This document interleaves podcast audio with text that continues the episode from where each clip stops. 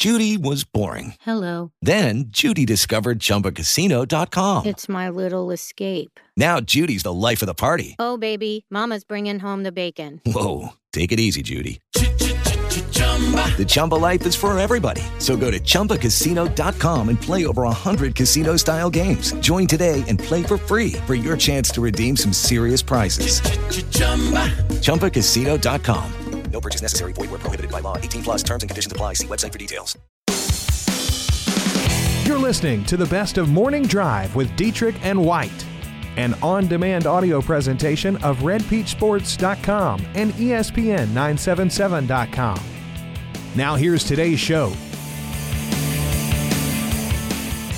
Good morning, North Louisiana. What up? How goes it? Aaron Dietrich here in the Coldwell Banker Group 1 Realty Studio in beautiful West Monroe, alongside from the Ouachita Citizen, Jake Martin. What's up? What is happening? I expected you to come in here all fired up this morning, even a richer man, considering uh, how you broke down the big fights for us on Yeah, Friday leading yeah. into Saturday, how you were going to plunk down $20 and walk away with, A thousand. yeah, that Didn't was happen. the plan. It didn't happen. It was the plan. Out of the five, how many did you get right? Out of those five, I got two right. Not a good night. What about But- all that great analysis Well, that you gave us on Friday? Well, fir- well, first of all, every underdog won, uh, so that's something. The guy I liked the most, and I, I did pick Cormier to beat um, Stipe, but the guy I liked the most, within a minute of the fight, they headbutt each other, and it gets a nasty break. cut, blood's everywhere, and then he hurts his arm, and I'm like, oh, come on, because I think he wins that fight nine out of ten. That happens to be the ten. So it happens. You get some bad breaks. Jake will break break down the fights for us later on. They went WWE there at the end. They right? did. You want to make money? Create a stir. Everybody's talking about it today. Mm-hmm. Brock Lesnar creates headlines. It made a nice uh, segment on Sports Center on Sunday morning too. Yeah. Well, I'll go ahead and talk about it now. Uh, So, first of all, DC won. Daniel Cormier won, which means he's the- second fighter to be uh, both uh, a, a- two division champion at at, simultaneously. Uh, others have had to relieve their belt. Now, Where did he go to school at in, in Lafayette? that I don't know. All right, just curious. Anyway, um, look it up. Yeah, look that up. Anyway, he um, he, he he defeated Stipe with the first round knockout, and which means that he is both the heavyweight and light heavyweight champion, and it secures his legacy. He's one of the greatest of all time. No one can take that away from him. What happened afterwards, though, is what most people are talking about. He gets on the mic, he calls out Brock Lesnar, who was there. Lesnar gets in the ring, or octagon, I should say, and he has some. Well, first of all, he pushes DC, which Cormier said kind of surprised him because they go back since the early, since the late '90s. You know, they know each other pretty well. But of course, Brock knows how to sell fights. He knows how to sell pay-per-views. So he pushes DC, and then he gets on the mic and he says a lot of cuss words, but basically says the heavyweight division's trash. I'm here to save it. I'm coming for you, DC. And everyone said, "Oh, it was staged," and I'm like, it kind of depends on what your definition of staged is. Were they all in on it? Absolutely. I mean, you could see when DC won, he was looking outside the cage, looking for Lesnar, looking and saying, "Hey, you want to come on? You want to make some money?" And now, did they did they go beforehand and plan it? And Say, "Hey, I want you to come in and push me, and then you say this, and I'll say this." That part wasn't staged. They kind of went with the flow, but they definitely were trying to sell pay per views right there. This is pretty good information. If you believe everything you read on Wikipedia, are you ready to hear his background in uh, Louisiana high school Go ahead. wrestling? At North Side, he won three Louisiana state championships. Uh, after ninth grade, he only lost twice, both times by injury default. His final high school record was 101 and 9, with 89 of his victories coming by fall.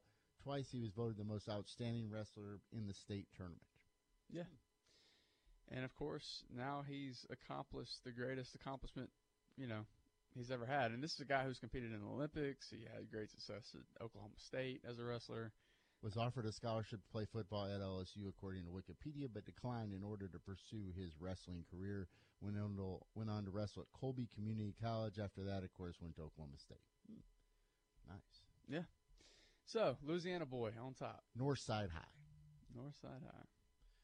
More wrestling news coming from uh, Jake later on. Yeah. Well, anyway, that's that's kind of the ball. It, the fights delivered. There was one. Actually, one of the heavyweight fights was literally one of the worst fights I've ever seen. Uh, but other than that fight, the rest of the fights were crazy good. Yeah. So you didn't mind forking over the cash. Oh no, no, it was definitely worth. it. It was one of the best cards of the year. You're flipping around this weekend. What caught your attention? 888-993-7762.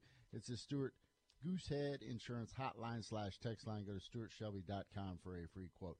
Quite frankly, it's tough during the summer. It wasn't tough, isn't it? I mean, literally, they were showing reruns of Nathan's hot dog eating competition. Honestly, Aaron, around this time, I watched reruns of college football games from last Well, I, I- I think that would be your number one option because I mean they were showing reruns of uh, college basketball games. I mean, I saw. Yeah, Oregon, not into that. Arizona.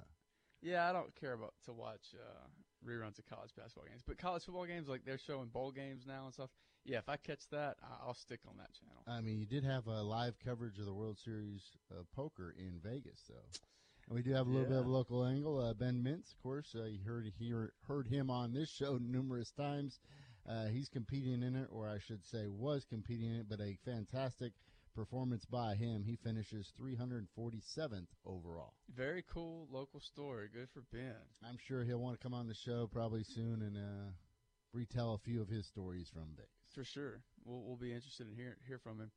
Um, but you did say what else caught your eye this this weekend, and I feel like I should say this because I, as as much as I try to get people invested or interested in the fighting game, the fight game with with MMA, I had to open myself up and go, okay, I'll check out the World oh, Cup. I it's will about time. Late to the party. I will watch a little soccer. And plus, uh, Matt Reynolds, friend of the show, he, he texted me and said, Hey, I heard you on the show. Uh, if you're interested in, in a match, All right. check out uh, Belgium and, and Brazil. They're two of the best. Um, We we have not got to the World Cup update, but now it's Jake Martin's opportunity to tell us what you thought of that quarterfinal matchup. yeah. So, what I thought of it was Easy, tread lightly. I am. It was it was it was entertaining. I can see the entertainment value in it, right? Just because of the atmosphere, the way the fans react, and of course, you're seeing some athletic plays. That said, I did fall asleep. if I'm being honest, I did, but it was a great nap. It was an excellent lap nap. I, I fell asleep uh, You saw a goal too, right? I did see a goal. I did text about that goal. It was pretty cool. It was a header. Yeah. But anyway, it was, yeah, I see the entertainment value. I, I understand why people are into it, but uh, still, not my cup of tea. That leads us to our World Cup update. La pelota para Rakitic, va abriendo para Montoya. Está esperando Suárez, espera Suárez en diagonal, pero muy ancha la pelota, alcanza a enganchar la pelota, serve a este lado. Queda un hombre para la marca, le queda atrás a Suárez, goloso del Barça.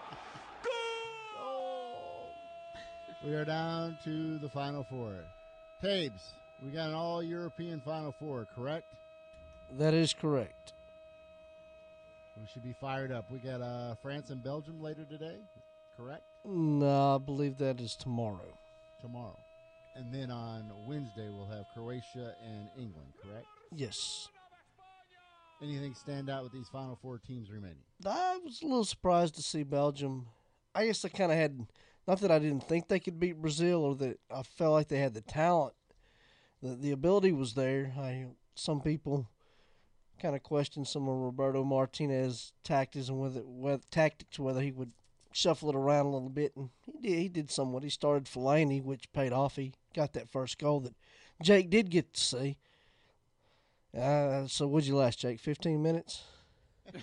Because I think that goal was that. scored in like the the fourteenth minute. But uh, but I, I had to see it proven. You know, I had to see Belgium really step up and and really show me that, that they're on that stage, and they did. You know, that they it was it was dominant, maybe too strong, but a, a complete victory. They, they, were the better team, no doubt. So good on them, and, and of course England keeps rocking along for me. They pretty convincing win against Sweden, so I'm still hopeful on on an Eng, England Belgium matchup, but Croatia's going to be tough. They dodged a bullet there against Russia, and they went into extra time. Croatia got a goal, and then they gave up another one. So, but they got it done in penalties. So you got Croatia and England going for one spot, France and Belgium and the other. And France is probably the the one team that people they're talking about them, but not in a surprise. They just keep turning along and turning along, and here they are in the semis, and that's going to be an outstanding matchup as well. So get on board here Tuesday and Wednesday for the semis, and then the third place game Saturday and championship Sunday. All right. So mark your put, put down your schedule there, Jake. Do you hear that? Sunday's the final. Okay, yeah. Uh, I didn't get a chance to see it, Tabor. How crazy was the atmosphere of that Croatia Russia game? I took Jake's approach on that one. I'll be really? honest. Because I thought I came I in. that was the most exciting one.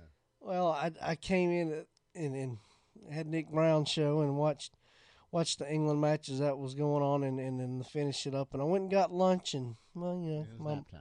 it was nap time yeah Oh man. Semis Tuesday, Wednesday, finals on Sunday. I tell you what, Aaron, we need to talk about some college football. All right. We need some life pumped into All right. this show. We're we need. I, I got so. What we'll do is we'll start breaking down the conferences. Okay, we'll start with the ACC today. I wanted to start with the MIAC. No, we'll start in alphabetical Okay. order. We'll start with the ACC, Okay.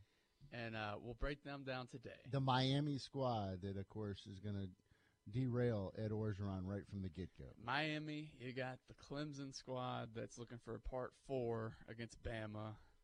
You got Florida State. What's what? What are they going to be like without Jimbo Fisher? Mm-hmm. You got a lot of compelling storylines in the ACC, a, a conference that has had a legitimate argument for best in the country.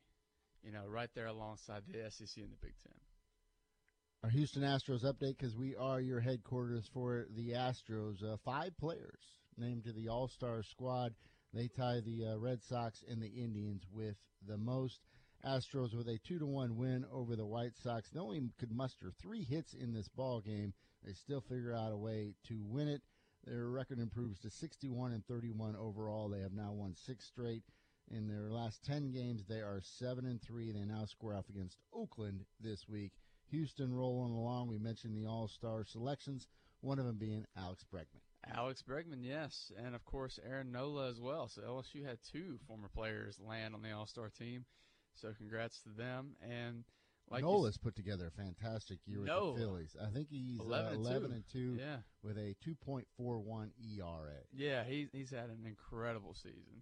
Uh, and Bregman, I thought it was very cool for him to. To, to make the team, uh, one of his teammates, can't remember who, was actually videoing him finding out, and that was pretty cool to see that happen. But yeah, uh, Springer, Bregman, Altuve, Ver- Verlander, um, and Cole each made the All Star list from the Houston Astros. A couple of times we've uh, gone through Bregman's numbers, and uh, his average is not ex- exactly spectacular, but the number of home runs and RBIs he has this year, pretty good. Yeah, plus he's pretty good at defense. Yeah. Uh, there was some news with a current LSU Tiger and one of our favorites, uh, Zach Watson, continues to play for the USA Collegiate National Baseball Team against Japan on Friday. Pretty big ball game for him. I believe he went four for four. Yeah. Three for four. Three for four. Um, he he's been great uh, this this whole summer with Team USA. Uh, so Team USA still rolling. What did they finish up? They got another. They played uh, yesterday. I'm still looking for the results of that game. Yeah, they they defeated Japan. I believe it was a comeback victory. But uh, yeah, Team USA still rolling. Uh, Mainieri, of course, uh, says Watson's a really good player, really good athlete, but he wasn't ready for pro ball this summer. I think he knows that. He needs to work on some things, especially hitting the ball up the middle, hitting the ball the other way, and hitting breaking balls better. Uh, Watson has been happy with his progress so far. Zach's quote is, I was really just sticking on what I've been doing, trying to go the other way and seeing that outside pitch get deep. I've been pulling off the ball all season, so I've basically been working on going to the opposite field, and it worked out tonight. There you go, Zach Watson. Hopefully, we'll be able to catch up with him very soon. Yeah, um, and a couple of basketball notes before we uh, get to our starting lineup. Aaron, did you see Grayson Allen had his second altercation? Uh, this time with uh, Wade Baldwin. I'm I'm interested in this just because every time Allen touches the court, he's going to have uh, someone looking to make you know shove him, get in his face, just because of that reputation he has. So I've enjoyed watching uh, the news surrounding him and his summer league. And the other news was Zach LaVine. Did you see he got paid? Struck a four-year deal for seventy-eight million dollars with the Bulls. Why is this important? Because nobody saw this coming.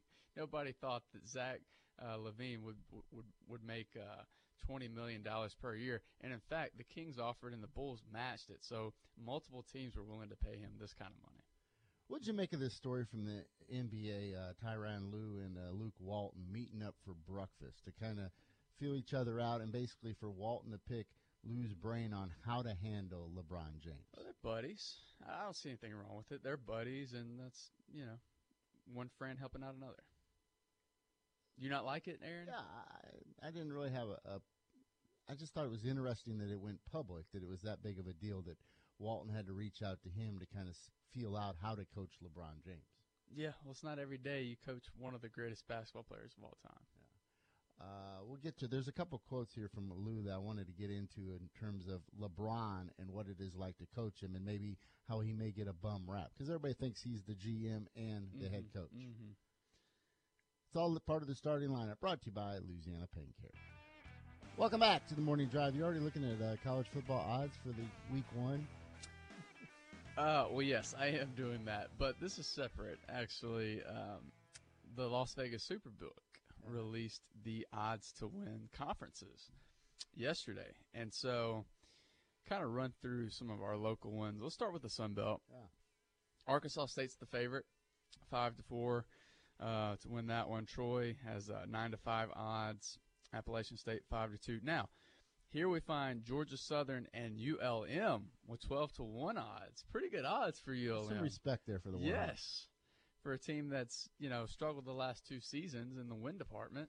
Um, they're getting some respect, and people are like we've been saying, you know, all summer long that people are expecting a lot more out of the Warhawks this year uh, and Georgia State and, and from a, a, program that has never won a, the conference championship. Yeah, so that's they're literally tied for fourth uh, on on this list of teams uh, as far as the best odds to win it. That's pretty great. It, so behind them is Georgia State and ULL with thirty to one odds, and then South Alabama fifty to one, and then Coastal Carolina, Texas State hundred to one. So interesting. I, I found that to be a really, really uh, good news for better odds than LSU winning the uh, SEC. Yeah, yeah, yeah. It actually is. Um, for the SEC, guess who's got the best odds? So uh, you said Arkansas State was four to five odds to win the Sun Belt. Uh, five to four. Five to four. Yeah. So even money for Alabama to win. The They're SEC? actually five to eight. Uh, Georgia's five to two. Auburn seven to one. Mississippi State's twelve to one. And then Florida and LSU are tied with 18 to 1. Missouri getting some love 20 to 1 and then South Carolina A&M. Who would go pluck down $10 on Missouri at 20 to 1? the the argument that you can make though, Aaron, what argument Well, I'm make? just telling you it's a lot easier in the East. Yes. So if you're going to take if you want good odds, take it take an East team even though So I you really think, think if they can get there, all they got to do is win the one game in the championship game? Yeah. And, and who knows what can happen. I mean, honestly, I think when you look at it, Georgia's probably going to run away with it in the East. I'm interested to see how Florida does. But, you know, Georgia does have to play LSU. You know, they get a, a, a little bit of a tough draw out of the West. It's not an easy draw. I'm not saying LSU's going to going to win that game, but um, that that provides opportunities. And a team like Missouri, a team like you know, I don't, I don't I'm not buying stock into South Carolina this year, even though I, I do expect them to be pretty good. They were also showing uh, South Carolina's spring game over the weekend. Did you watch that? That's another thing. I can't. I don't really watch the reruns of spring games. I will watch old football games, but not reruns of spring games. Uh, A&M, Wise man. Yeah, A and M is, I think, the most interesting team in the SEC this year, just because we don't know what they're bringing to the table. You know, Jimbo got a new defensive coordinator.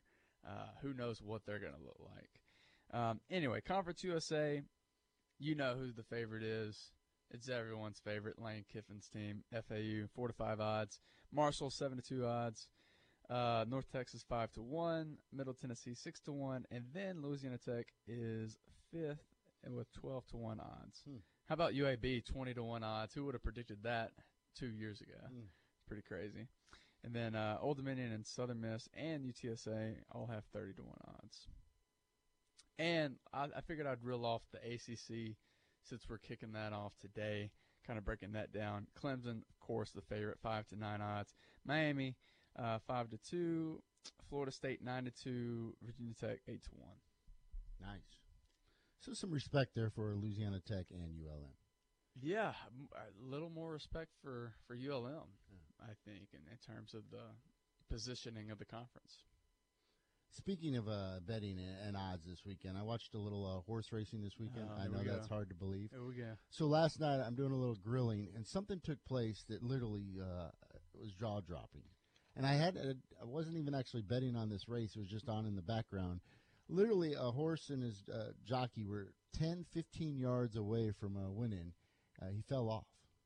The jockey yeah, fell off. fell off. It was, and- the announcers were even startled. Has that ever happened? Oh, yeah, it's happened before, but I mean, it's very rarely that you ever see it. And Yeah. it was literally like the the guy just hopped off the horse, and thankfully I didn't have any money wagered on that horse. I would have been ticked. Did the horse keep going Yeah. to win it? No, uh, he finished uh, third or fourth. Shows you the importance of the jockey. And I don't know how that actually plays out too. If Well, the I was horse wondering- finishes- yeah, that's what I'm more without the in. jockey. If the horse crosses the finish line.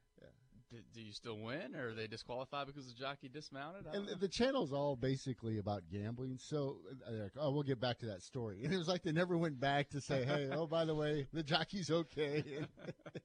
it was very odd. Uh, what would the odds have been at the when Jim Henderson retired that uh, you would say, all right, well, Zach Strief will be the new play-by-play guy for the Saints? Not high. No. When we first saw this story, I snickered at it. I was like, yeah, that, that's about to happen. That was some bad info that they got. Well, now, of course, over the weekend, Jeff Duncan, well respected uh, beat writer for the Saints, has released the uh, final four to replace Jim Henderson. He says the finalists are Zach Strief, recently retired New Orleans Saints offensive tackle, former WWL TV anchor Mike Hoss, who retired uh, or stepped aside uh, recently. He'd been on the desk for 27 years. Used to do sports, then he started doing news. Uh, New Orleans Pelicans play-by-play man Sean Kelly and Joel Myers. There's your final four to replace the legendary Jim Henderson. I tell you what, if you listen to any of the play-by-play guys that come on this station, they hate this news, and rightfully so. I get it. You know, it it, it takes years to kind of hone your craft as a play-by-play announcer. For Strief to have the inside track is uh, pretty unfair. Strief started 94 games for the Saints, including 87 starts at right tackle from 11 to 2017. Uh, he did get a broadcast journalism degree or communications degree from Northwestern University Don't don't go there. and has uh, filled in numerous times at WWL as a guest host on a number of their sports shows. Mm, well, a long list of uh, experience there, huh? Now you gotta, and that's the thing too. It it, it requires multiple, multiple tries. I mean, like it's just like with radio, you know. I mean, how many times did it take for you to actually get comfortable and kind of talking on the radio? It takes some time, or, or TV, Aaron. Yeah, I mean, what what were those first tapes like that you Oh, used to put on they out? were gold. was- yeah, I bet they were for awesome. us. Yeah. So we'll see how this plays out. A decision has to be made, or you think would be made, uh, before the start of training camp, which is uh, later this month. Yeah. Uh, what are we? What is this? July 9th? Yeah. I just, I mean, I can see Zach Strief doing the color job, and I think he'd actually do a better job than Deuce would. That seems like the more of the, the the right fit. Yeah. It's like they just don't want to. I don't know. They want to stick with Deuce, and Deuce just had that. Uh, he, he would talk over, you know, the the play by play guy, and that's. If you get a green guy in there and Deuce is already already has those bad habits of talking over him, don't you think that's going to be a train wreck? Uh, in this article from Jeff Duncan, among the uh, candidates no longer under consideration are J.D. Byers, play-by-play guy of uh, University of South Alabama. Graff, of course, at Tulane. You've heard him on this show numerous times. Ken Trahan. Of course, you heard him on this uh, station numerous times. Does a lot of high school football stuff. He's no longer in the running, and also Scott Walker, an anchor down there at WDSU. We'll see if Zach Strief makes the cut, if he's the new voice of the New Orleans Saints. 888 993 7762. The morning drive on Sports Talk 97.7 is back after this. Couple texts here, uh, Richie. I think uh, in reference to Zach Strief says the guy might fall into a career after football. Good for him. Correct. Scott says Sean Kelly, and it's not even close. Do you have an opinion on those guys? Do you know any of those guys? Not personally. No, no. Sean Kelly's pretty good. Yeah. He's real good. I think you gotta have an established dude, especially when, sure. when your color guy is so raw. Exactly. So, That's that's. and the other thing, you never want to be the guy that follows the guy. hmm Jim Henderson. I mean, literally, those are huge cleats to fill. Yeah, he was tremendous. Yeah. I mean, the Saints were lucky to have him. Absolutely. Yeah. So, yeah, you're gonna need a, a an experienced guy. The thing is, though, uh, this is WWL's decision, and then of course the Saints are weighing in. They can, of course, but it's ultimately boils down to Right. WWL. Right. But you would think they're a radio broadcasting legend in the South. They've got some smart people down there. I think so. So, but you know, Zach Strief may be pretty good too. We don't know that. I'm sure he's been doing a lot of uh, I- practice runs. Listen, I, I'm sure, and I'm sure he's he's he's he's probably good at it, but I just don't know how you stick a guy in there without that experience. As a play-by-play guy, uh, colors is a different story. 888-993-7762. All right, so this week we're going to try something. Through the years, we've had some great interviews with some uh, legendary coaches. Unfortunately, some of them have passed, but we thought it'd be kind of cool to kind of go back and, and, and listen to some of these legends on, on their techniques and, and and how you know some great stories from the past. Uh, I mean, we'll ha- we'll share some sound from uh, Eddie Robinson, uh, Charlie Brown. I certainly had an interview with Chick Childress that we may play later in the week. Uh, a number of maybe a Don Schau's uh, interview from the past, just on what they meant and, of course, what they did for Northeast Louisiana. One of them, of course, uh, being Leon Barmore. Certainly one of our favorites. We had an opportunity to catch up with him in the spring, and we're going to share a portion of that interview with you just on Leon Barmore and his rise in the coaching ranks. Here's Coach Barmore. Oh, well, uh, Brooke is uh, just like she's coaching, she was as a player. She's very smart. She's very dedicated to the game. Uh, she came to practice every day uh, to, to give me everything she had. Uh, her senior year, she was uh, the leading free throw shooter in the country, and we certainly had it in her hands in the last few minutes of every single ball game. And I can't tell you how many games we won in the last five minutes because she could knock down free throws. And uh, but she was just a, a coach's dream, and uh, and I really, really enjoyed her coaching, uh, uh, her playing, and now her her coaching. Did you know that she would eventually be a coach? She was You know, you know, you could tell that right off. If that's what she chose to be, it didn't matter. Whatever she chose to be, she's going to be good at it. But you could just tell the knowledge was there, the, uh, the making decisions, what she would do on the court, what she'd do off. She would make the right decision, and you knew good and well that if she coached a, a team, and now she's coaching here at Louisiana Tech, that she was going to put her players first, her university second, and just really make sure that uh, they did the right thing. We're all history buffs. We always love to hear about Lady Techsters and the traditions and how it all evolved. You go back to what you did in the high school ranks as a coach, and then they come and talk to you about joining the staff here. What were those early days like? Talking about the early days of Louisiana Yeah. Tech? Well, certainly when I came, I was an assistant coach, and uh, but Ms. Hogan and I had a great relationship. The fact that she let me coach from day one. I would come over uh, uh, two years before coming here. I'd come over after I got through at Ruston High School in the afternoon and help her with her team in Old Memorial Gym. So I grew up from the start with the program and joined it, I think, the third year it was in existence, and that was in 1978. And, and this kind of hit me the other day when knowing that we was going to honor this team. I coached in four decades, 78 through 2002, and uh, certainly in those four decades, we had some great players. And uh, uh, watching the program in that, I think the second or third year, we went to the Final Four. And then when we signed uh, Pam Kelly and Kim Mulkey in that group, we we really took off, and there were some really great teams. And in the 80s, we pretty much dominated, uh, and along with Tennessee, and then uh, uh even was successful in the 90s. But uh, a, a, great uh, run for me personally over a long period of time, and doing it at the place that I played, Louisiana Tech. And I have such great love and respect for this for this university in all sports. But uh, to do it here in a, the town that I grew up in, I just can't tell you. That just meant so much to me. It still does. Did you, were you curious how your coaching style was going to have to change or translate as you go from boys basketball to ladies basketball in college? You know what pleased me was I came to, uh, 10 years in men's basketball. In fact, I started at Bastrop High School and coached at Ruston, but I'd coached boys for 10 years. So that was one thing when I came and started coaching the girls. And I, I said, you know, what, how you, I didn't change. The thing I tried to do more of, to be honest with you, was compliment our kids. I, I was pretty hard on driving and getting the best out of them and all this, and, and probably was uh, too tough on them at times. But I learned very quickly the good athletes, regardless whether it's boy or girl, wants to be coached. They want to be pushed. They want you to help them achieve uh, as much as it can out of them. And, and the ones that don't, you don't want them anyway. So the players that I had through the years that became All-American, even those that didn't, uh, and responded to my coaching, uh, it pleased me because I knew that they were the kind we wanted here in our program.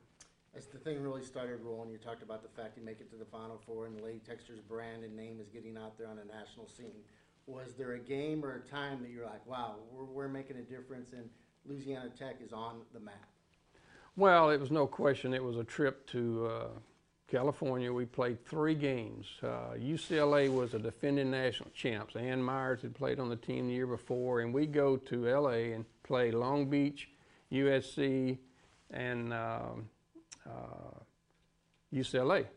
And we beat all three of them, and we beat UCLA uh, like three or four points in Pauley Pavilion. I sat right on the bench, and John Wooden had sat down the other end, you know, and and uh, but anyway, yeah, it was. I mean, all the banners. You're so, and we were an unknown team in America, and UCLA was man. They were everything. They were like I said, defending champs. So we won all three of those games. Came back, coming down I-20. Our fans had banners on the the bridge over over I-20, and uh, and then the next day or two, we got in the pole for the first time, and then it just it just took off. Yeah, I remember that well. uh, I, I, know you're not a guy that loved to travel, but you look back and you look back at the snapshots and the pictures. I mean, you got to be flooded with some of those memories on just the good times and, of course, the relationships that you developed. Well, I didn't like to fly. I didn't like to travel, but I did. I did because uh, I had to. I had to make a living. I had to uh, coach a team that was one minute we were known in Louisiana, next minute we known all over the United States and then all over the world. And I told this story before. When I first started out, we'd get on a plane and say, uh, we're from Louisiana Tech, and they say, oh, that's the home of Terry Bradshaw.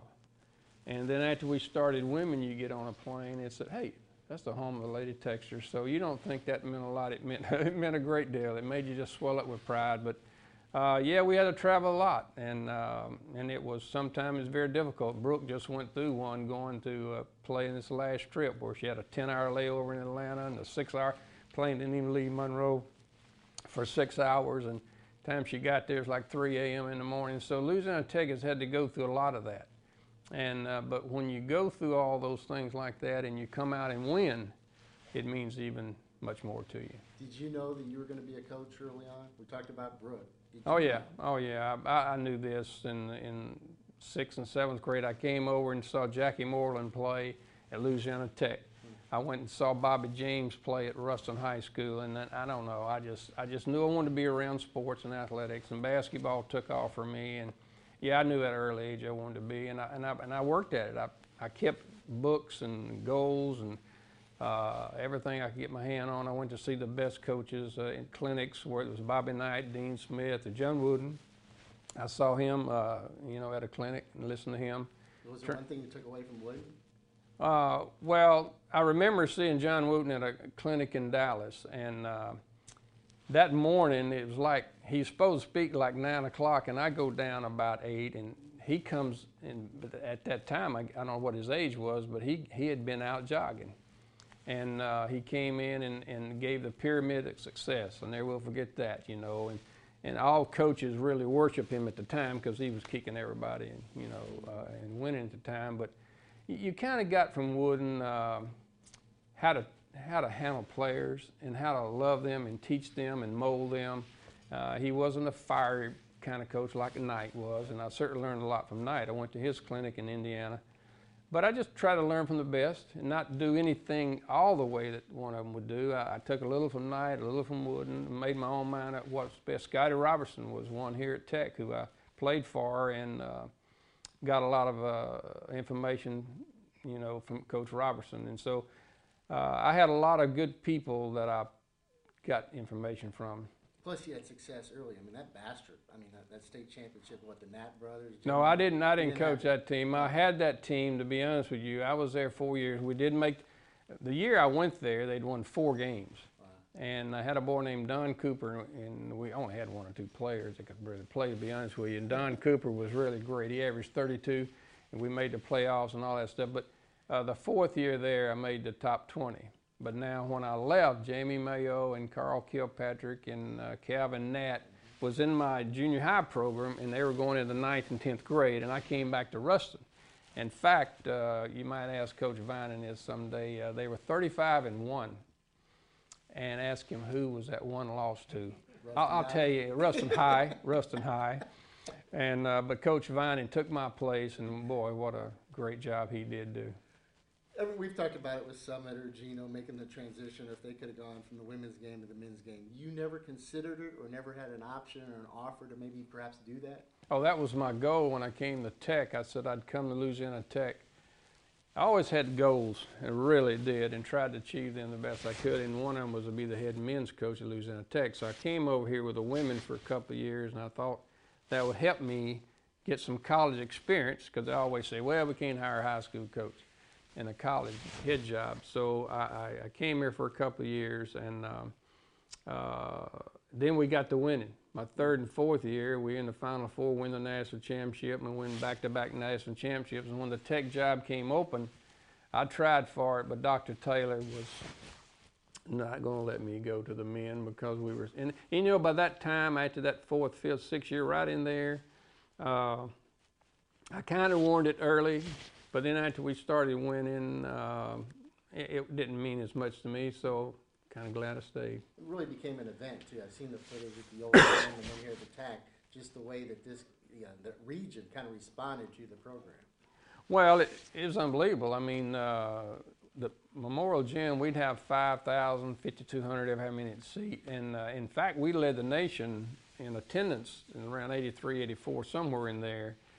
And then, you know, people started having teams uh, and outdrawing us because of the size of the facility. But uh, let me tell you, those years with the fans just flocking out to see them, they had to wait in line to get in the gym, you know, and uh, and and that was just, you know, we moved over here to this facility, which is a great, beautiful facility, Thomas Assembly Center.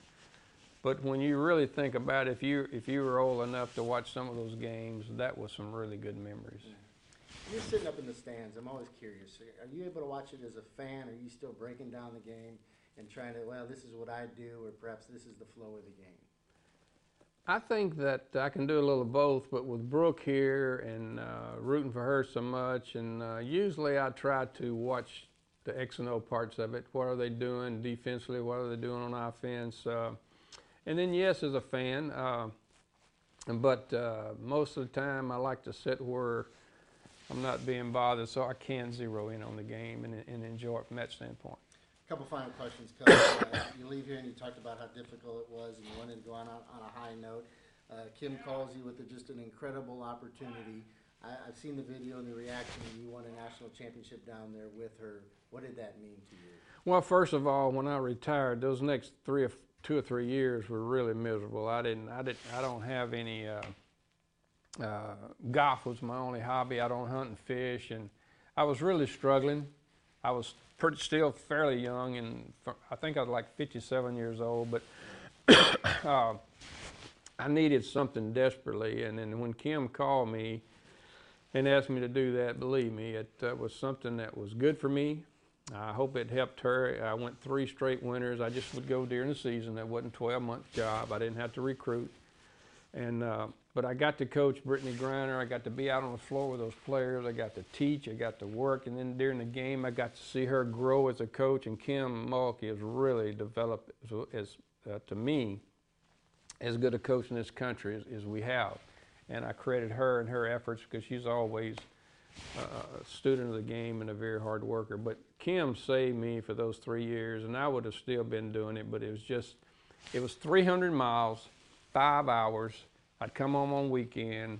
We didn't want to move our whole family because my granddaughters were here, and I wasn't going to, you know, just get away from them totally. But that really was, was good for me, and I, and I really appreciated Baylor. Baylor treated me well, and I really thank the people there at Baylor because uh, I walk in the first day of practice. I'm at center court, and Kim said, "Look, this guy wants to meet you down here." I said, "Oh, who? This is the first day of practice." I go down there, and it's Grant Teaff, the used to be the legendary football coach. Now Grant Teaff wanted to meet me. Now don't you know that made me feel good, but they treated me really well there, and I'll never forget that. Uh, Coach, can you put into words what basketball has meant to you? Well, it's my life. I mean, you know, we all have to do something in our life that uh, to be successful. Sports and basketball was my avenue. It may not be that for someone else. I understand that. But the one thing I tried, I really wanted to do this, and I want all our players that I coach find something and be good at it. I don't know how good I was, but I know I was okay, and that pleased me. And uh, then I married well. My wife Rachel, uh, 51 years, one daughter with grandkids, uh, Sophie Nelly, and uh, uh, a son-in-law, Carl Polyak, who's just outstanding. So the family and basketball and tech, that was, that was it. And overall, Tech Athletics, seeing where it's gone and where it is today, you got to be extremely proud overall of the athletic program.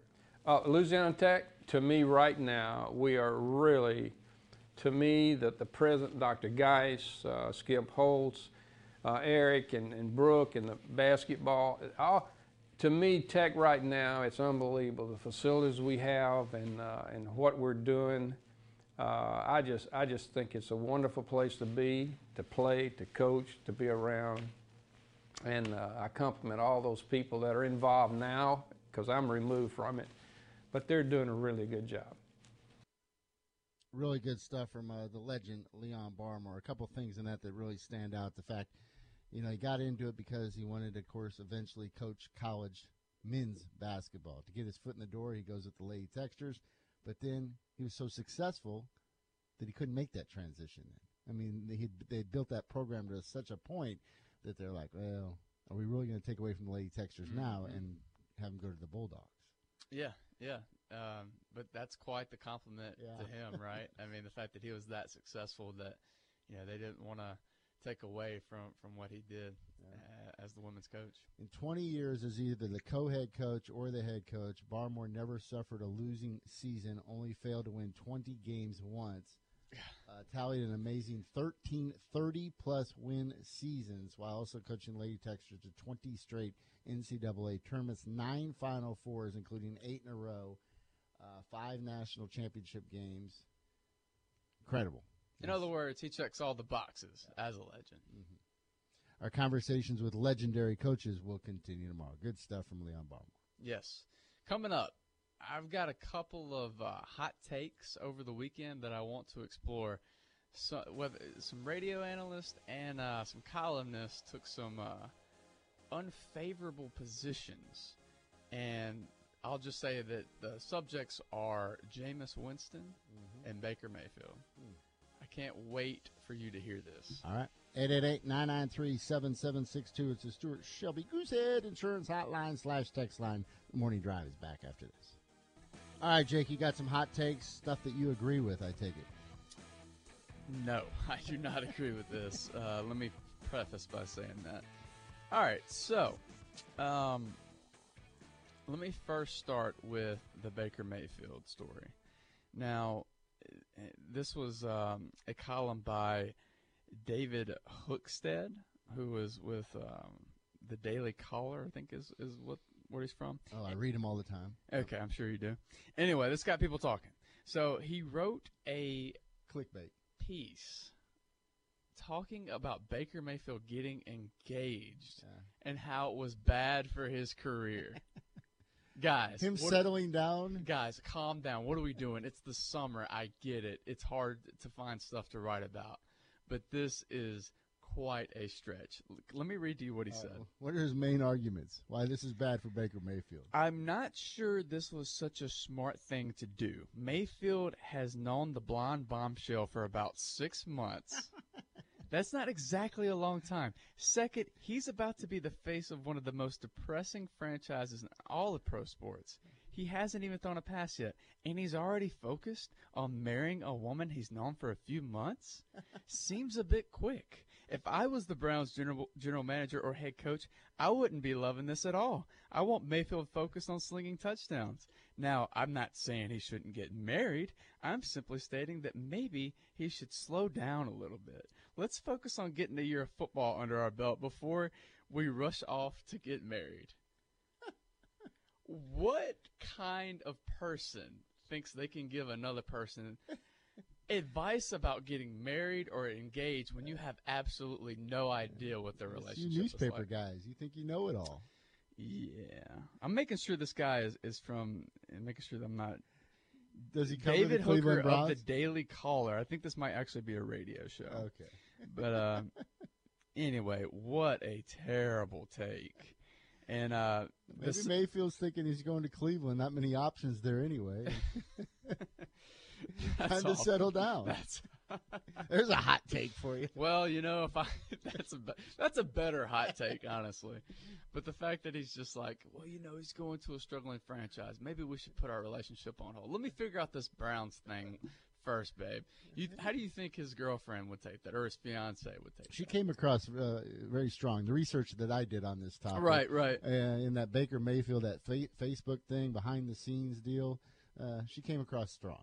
Okay. She seemed legit to me, Okay. from Well, what I could tell from the edited version. well, you you probably did more research than this guy did. All right, so uh, Tom Looney. This is the other great Yeah. hot take. Yeah, he's from Fox Sports. I listen to him every night. On He is from work, Fox Sports. break. He had a very bad take, though, Aaron. Yeah. So- I, I really enjoy their show at night too. If you get a chance, you can hear it right here on Sports Talk 97.7. They're All right. very good. So as we know, Jameis Winston was suspended for three games by the NFL after the investigation with the Uber and, and what happened there. He interpro- he allegedly inappropriately touched the Uber driver. So let me read you Tom Looney's Okay. quote here. This is not good. I like these hot takes. These are this is I, I'm a fan of these. I look forward to these. Uh, he says we have a whole country of people who act obnoxious when they're drunk. Take away a guy's ability to make a living because he acted obnox- obnoxious when he was drunk, wasn't arrested, wasn't arrested, acted obnoxious when he was drunk, and may have been vulgar.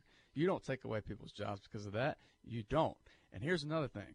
He performs a duty that's very, very unique. He does a job that one in a million people can do, or one in 10 million people. Hmm. Plus, he wasn't arrested. Has he mentioned that? We got guys arrested all over this league. Some guys for manslaughter, drinking and driving, killing people. He should get more than one chance to screw up. Tom, know your subject. This guy has a past. Hmm. That is why the NFL took the stance. In fact, people wanted more games because he has that past. He's been through this at Florida State. We've seen the mistakes he's made in the NFL. This is not just a one off here with Jameis Winston.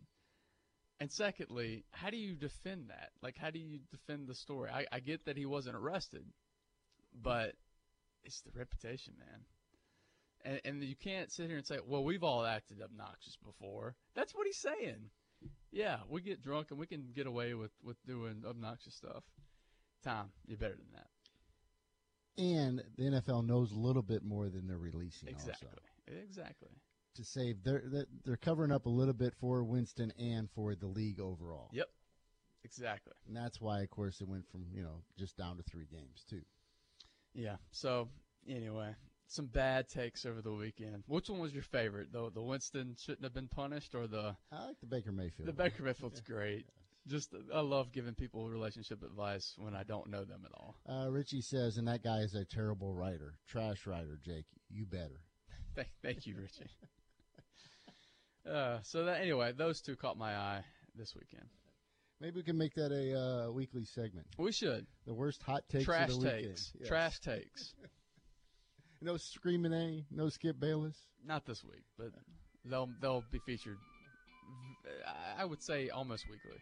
Uh, Jay says that's the most ridiculous quote I've ever heard in a long time. How do you defend a guy with a record like he's had? Exactly. Correct. Seven o'clock hour in the books. You can join the conversation. 888-993-7762. The Stuart Shelby Goosehead Insurance Hotline slash text line. We're going to start our college football previews. Oh, yeah. We're doing the MEAC next. No, no, no, no, no. ACC, come Okay, back. ACC. We, we want people to come back. Okay. That's coming up after the break. Thanks for listening to the best of the morning drive with Dietrich and White. To listen live every day, tune in at E ESPN977.com or subscribe in iTunes, Stitcher, or wherever you find podcasts.